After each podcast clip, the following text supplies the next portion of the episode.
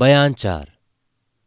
तेज सिंह वीरेंद्र सिंह से रुखसत होकर विजयगढ़ पहुँच गए और चंद्रकांता से मिलने की कोशिश करने लगे। मगर कोई तरकीब ना बैठी, क्योंकि पहरे वाले बड़ी होशियारी के साथ पहरा दे रहे थे।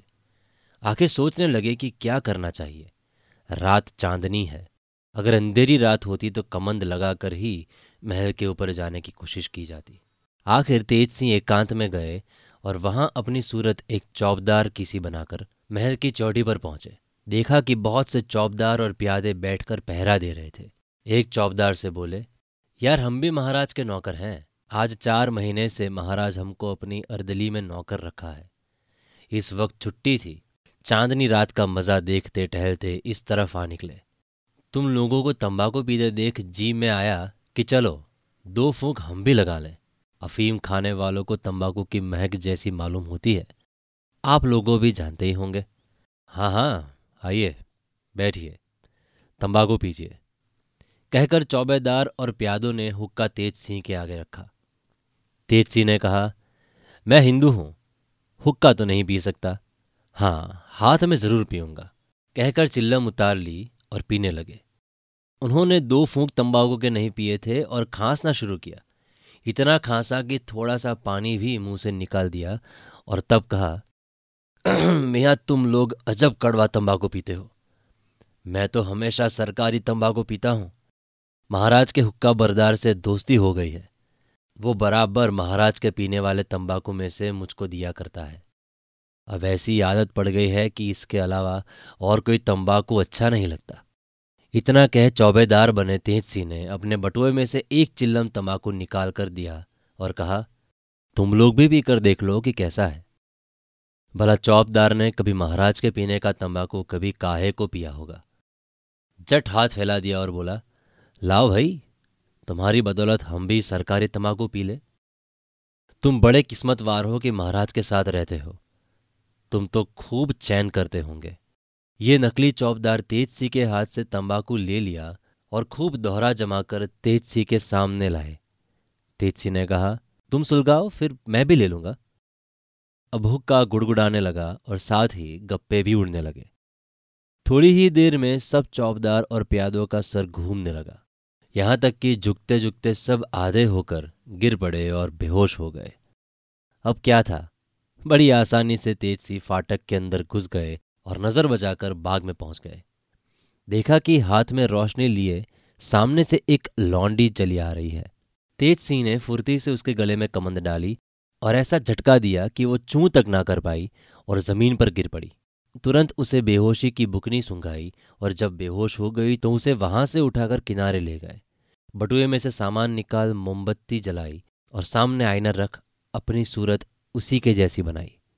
इसके बाद उसको वहीं छोड़ उसी के कपड़े पहन महल की तरफ़ रवाना हुए, जहाँ चंद्रकांता, चंपा और चपला दस पाँच लौंडियों के साथ बातें कर रही थी। लौंडी की सूरत बनाए हुए तेज सिंह भी एक किनारे जाकर बैठ गए। तेज सिंह को देख चपला बोली, क्यों केत की जिस काम के लिए मैंने तुझको भेजा था, वो काम तू कर आई, जो चुपचाप आकर बैठ गई। चपला की बात सुन तेज सिंह को मालूम हो गया कि जिस लौंडी को मैंने बेहोश किया है और जिसकी सूरत बनाकर यहाँ आया हूँ, उसका नाम केतकी है। नकली केतकी ने कहा हाँ काम तो करने गई थी, मगर रस्ते में एक नया तमाशा देख तुमसे कुछ कहने के लिए लौट आई हूँ। चपला ने कहा अच्छा ऐसा तूने क्या देखा, कह? नकली केतकी ने कहा, सभी को हटा दो तो तुम्हारे और राजकुमारी के सामने बात कह सुनाओ सब लौंडियाँ हटा दी गईं और केवल चंद्रकांता, चपला और चंपा रह गई। अब केतकी ने हंसकर कहा, कुछ इनाम दो तो खुशखबरी सुनाओ चंद्रकांता ने समझा कि शायद वो कुछ वीरेंद्र सिंह की खुशखबरी लाई है। मगर फिर ये भी सोचा कि मैंने तो आज तक कभी वीरेंद्र सिंह का नाम भी इसके सामने नहीं लिया। तब ये क्या मामला है? कौन सी खुशखबरी है जिसे सुनाने के लिए ये पहले से ही इनाम मांगती है? आखिर चंद्रकांता ने केतकी से कहा हाँ हाँ इनाम दूँगी। तो कह तो सही, क्या खुशखबरी लाई है? केतकी ने कहा, पहले दे दो तो कहूँ, नहीं तो जाती हूँ। यह कह उठकर खड़ी हो गई। केतकी के ये नखरे देख चपला से ना रहा गया और बोल उठी, क्यों री केतकी? आज तुझे क्या हो गया है कि ऐसी बड़बड़ कर रही है? लगाओ दो लात उठ के? केतकी ने जवाब दिया, क्या मैं तुझसे कमज़ोर हूँ जो तू लात लगाएगी और मैं छोड़ दूँगी? अब चपला से न रहा गया और केतकी का झोटा पकड़ने दौड़ी। यहाँ तक कि दोनों आपस में गुद गई। इत्तेफाक से चपला का हाथ नकली केतकी की छाती पर पड़ा, जहाँ की सफ़ाई देख घबरा उठी और झट से अलग हो गई। नकली केतकी, हंसकर, क्यों? भाग क्यों गई? आओ लड़ो। चपला अपनी कमर से कटार निकाल सामने हुई और बोली, हो यार सच बता तू कौन है? नहीं तो अभी जान ले डालती हूँ। इसका जवाब नकली केतकी ने चपला को कुछ न दिया और वीरेंद्र सिंह की चिट्ठी निकाल सामने रख दी। चपला की नज़र भी इस चिट्ठी पर पड़ी और गौर से देखने लगी। वीरेंद्र सिंह के हाथ की लिखावट देख वो समझ गई कि ये तेज सिंह है, क्योंकि सिवाय तेज सिंह के और किसी के हाथ वीरेंद्र सिंह कभी चिट्ठी नहीं भेजते। ये सोच समझ चपला शर्मा गई और गर्दन नीची कर चुप हो गई। मगर जी में तेज सी की सफ़ाई और चालाकी की तारीफ़ करने लगी। बल्कि सच तो यह है कि तेज सी की मोहब्बत ने उसके दिल में जगह बना ली। चंद्रकांता ने बड़ी मोहब्बत से वीरेंद्र सिंह का खत पढ़ा और तब तेज सिंह से बातचीत करने लगी। चंद्रकांता ने कहा, क्यों तेज सिंह उनका मिजाज तो अच्छा है। तेज सिंह ने कहा, मिजाज क्या अच्छा होगा? खाना पीना सब छूट गया। रोते रोते आँखें सूज गई। दिन रात तुम्हारा ध्यान है, बिना तुम्हारे मिले उनको कब आराम है। हज़ार बार समझाता हूँ, पर कौन सुनता है? अभी उसी दिन तुम्हारी चिट्ठी लेकर मैं गया था। आज उनकी हालत देख फिर यहाँ आना पड़ा। कहते थे कि मैं खुद चलूँगा। किसी तरह समझा बुझाकर यहाँ आने से रोका और कहा कि आज मुझको जाने दो। मैं जाकर वहाँ बंदोबस्त कर आऊँ तब तुमको ले चलूँगा, जिससे किसी तरह का नुकसान ना हो। चंद्रकांता ने बोला, अफसोस तुम उनको अपने साथ न लाए। कम से कम मैं उनका दर्शन तो कर लेती। देखो, यहाँ क्रूर सी के दोनों अय्यारों ने इतना उधम मचा रखा है कि कुछ कहा नहीं जाता। पिताजी को मैं कितना रोकती हूँ, समझाती हूँ कि क्रूर सी के दोनों अय्यार मेरे दुश्मन हैं, क्योंकि क्रूर सी ने उनको अपने वश में कर रखा है। मेरी और कुमार की मुलाकात का हाल बहुत कुछ बढ़ा चढ़ाकर महाराज को न मालूम किस तरह समझा दिया है कि महाराज उसे सच्चों का बादशाह समझ गए हैं। वो हरदम महाराज के कान भरा करता है। अब वो मेरी कुछ भी नहीं सुनते। हाँ आज बहुत कुछ कहने का मौका मिला है क्योंकि आज मेरी प्यारी सखी चपला ने नजीम को इस पिछवाड़े वाले बाग में गिरफ़्तार कर लिया है। कल महाराज के सामने उसको ले जाकर तब कहूँगी कि आप अपने क्रूर सिंह की सच्चाई को देखिए। अगर मेरे पहरे पर मुकर्र किया ही था तो बाग के अंदर जाने की इजाज़त किसने दी थी? ये कहकर चंद्रकांता ने नजीम के गिरफ्तारी होने और बाग के तहखाने में कैद करने का सारा हाल तेज सिंह से कह सुनाया। तेज सिंह चपला की चालाकी सुनकर हैरान हो गए और मन ही मन उसको प्यार करने लगे। पर कुछ सोचने के बाद बोले, चपला ने चालाकी तो खूब की, मगर धोखा खा गई। वो सुन चपला हैरान हो गई और बोली, हाय राम, मैंने क्या धोखा खाया? पर कुछ समझ में नहीं आया। आखिर न रहा गया और तेजसी से पूछा, जल्दी बताओ, मैंने क्या धोखा खाया? तेजसी ने कहा, क्या तुम इस बात को नहीं जानती थी कि नजीम बाग में पहुँचा तो अहमद भी ज़रूर आया होगा? फिर बाग में ही नजीम को क्यों छोड़ दिया? तुमको मुनासिब था कि जब उनको गिरफ़्तार किया ही था तो महल में ले जाकर कैद रखती या उसे उसी वक्त राजा के पास भिजवा देती? अब ज़रूर अहमद नजीम को छुड़ा ले गया होगा। इतनी बात सुनते ही चपला के होश उड़ गए और बहुत शर्मिंदा होकर बोली, सच है, बड़ी भारी भूल हो गई।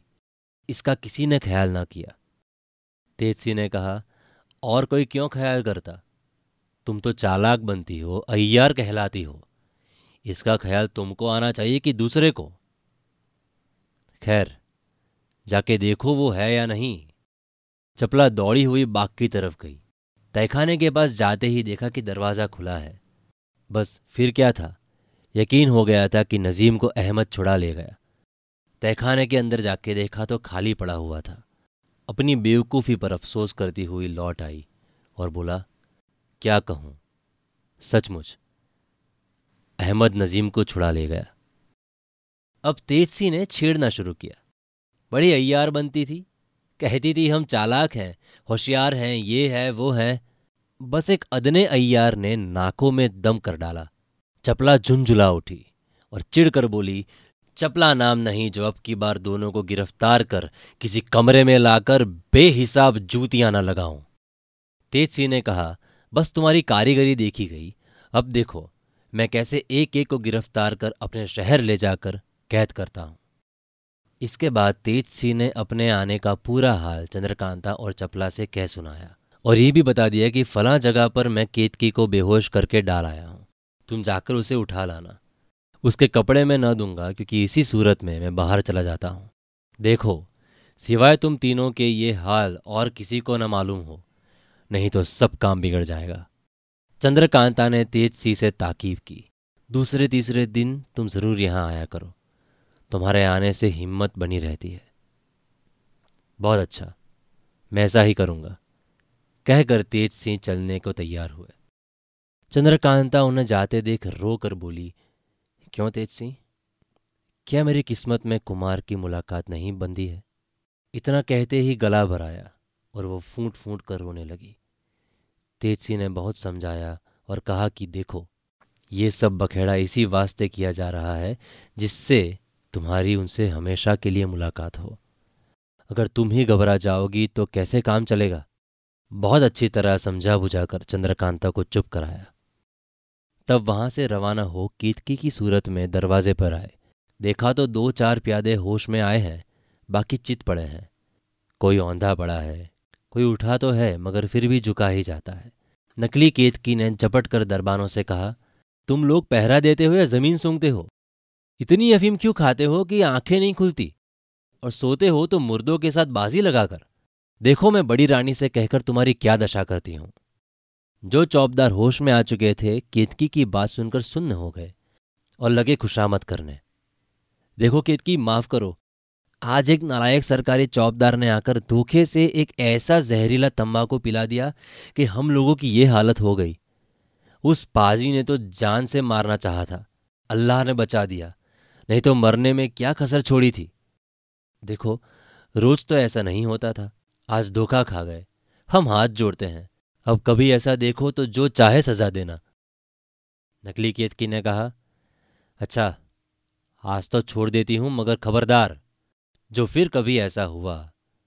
ये कहते हुए तेज सिंह बाहर निकल गए। डर के मारे किसी ने यह भी न पूछा कि केतकी तो कहाँ जा रही।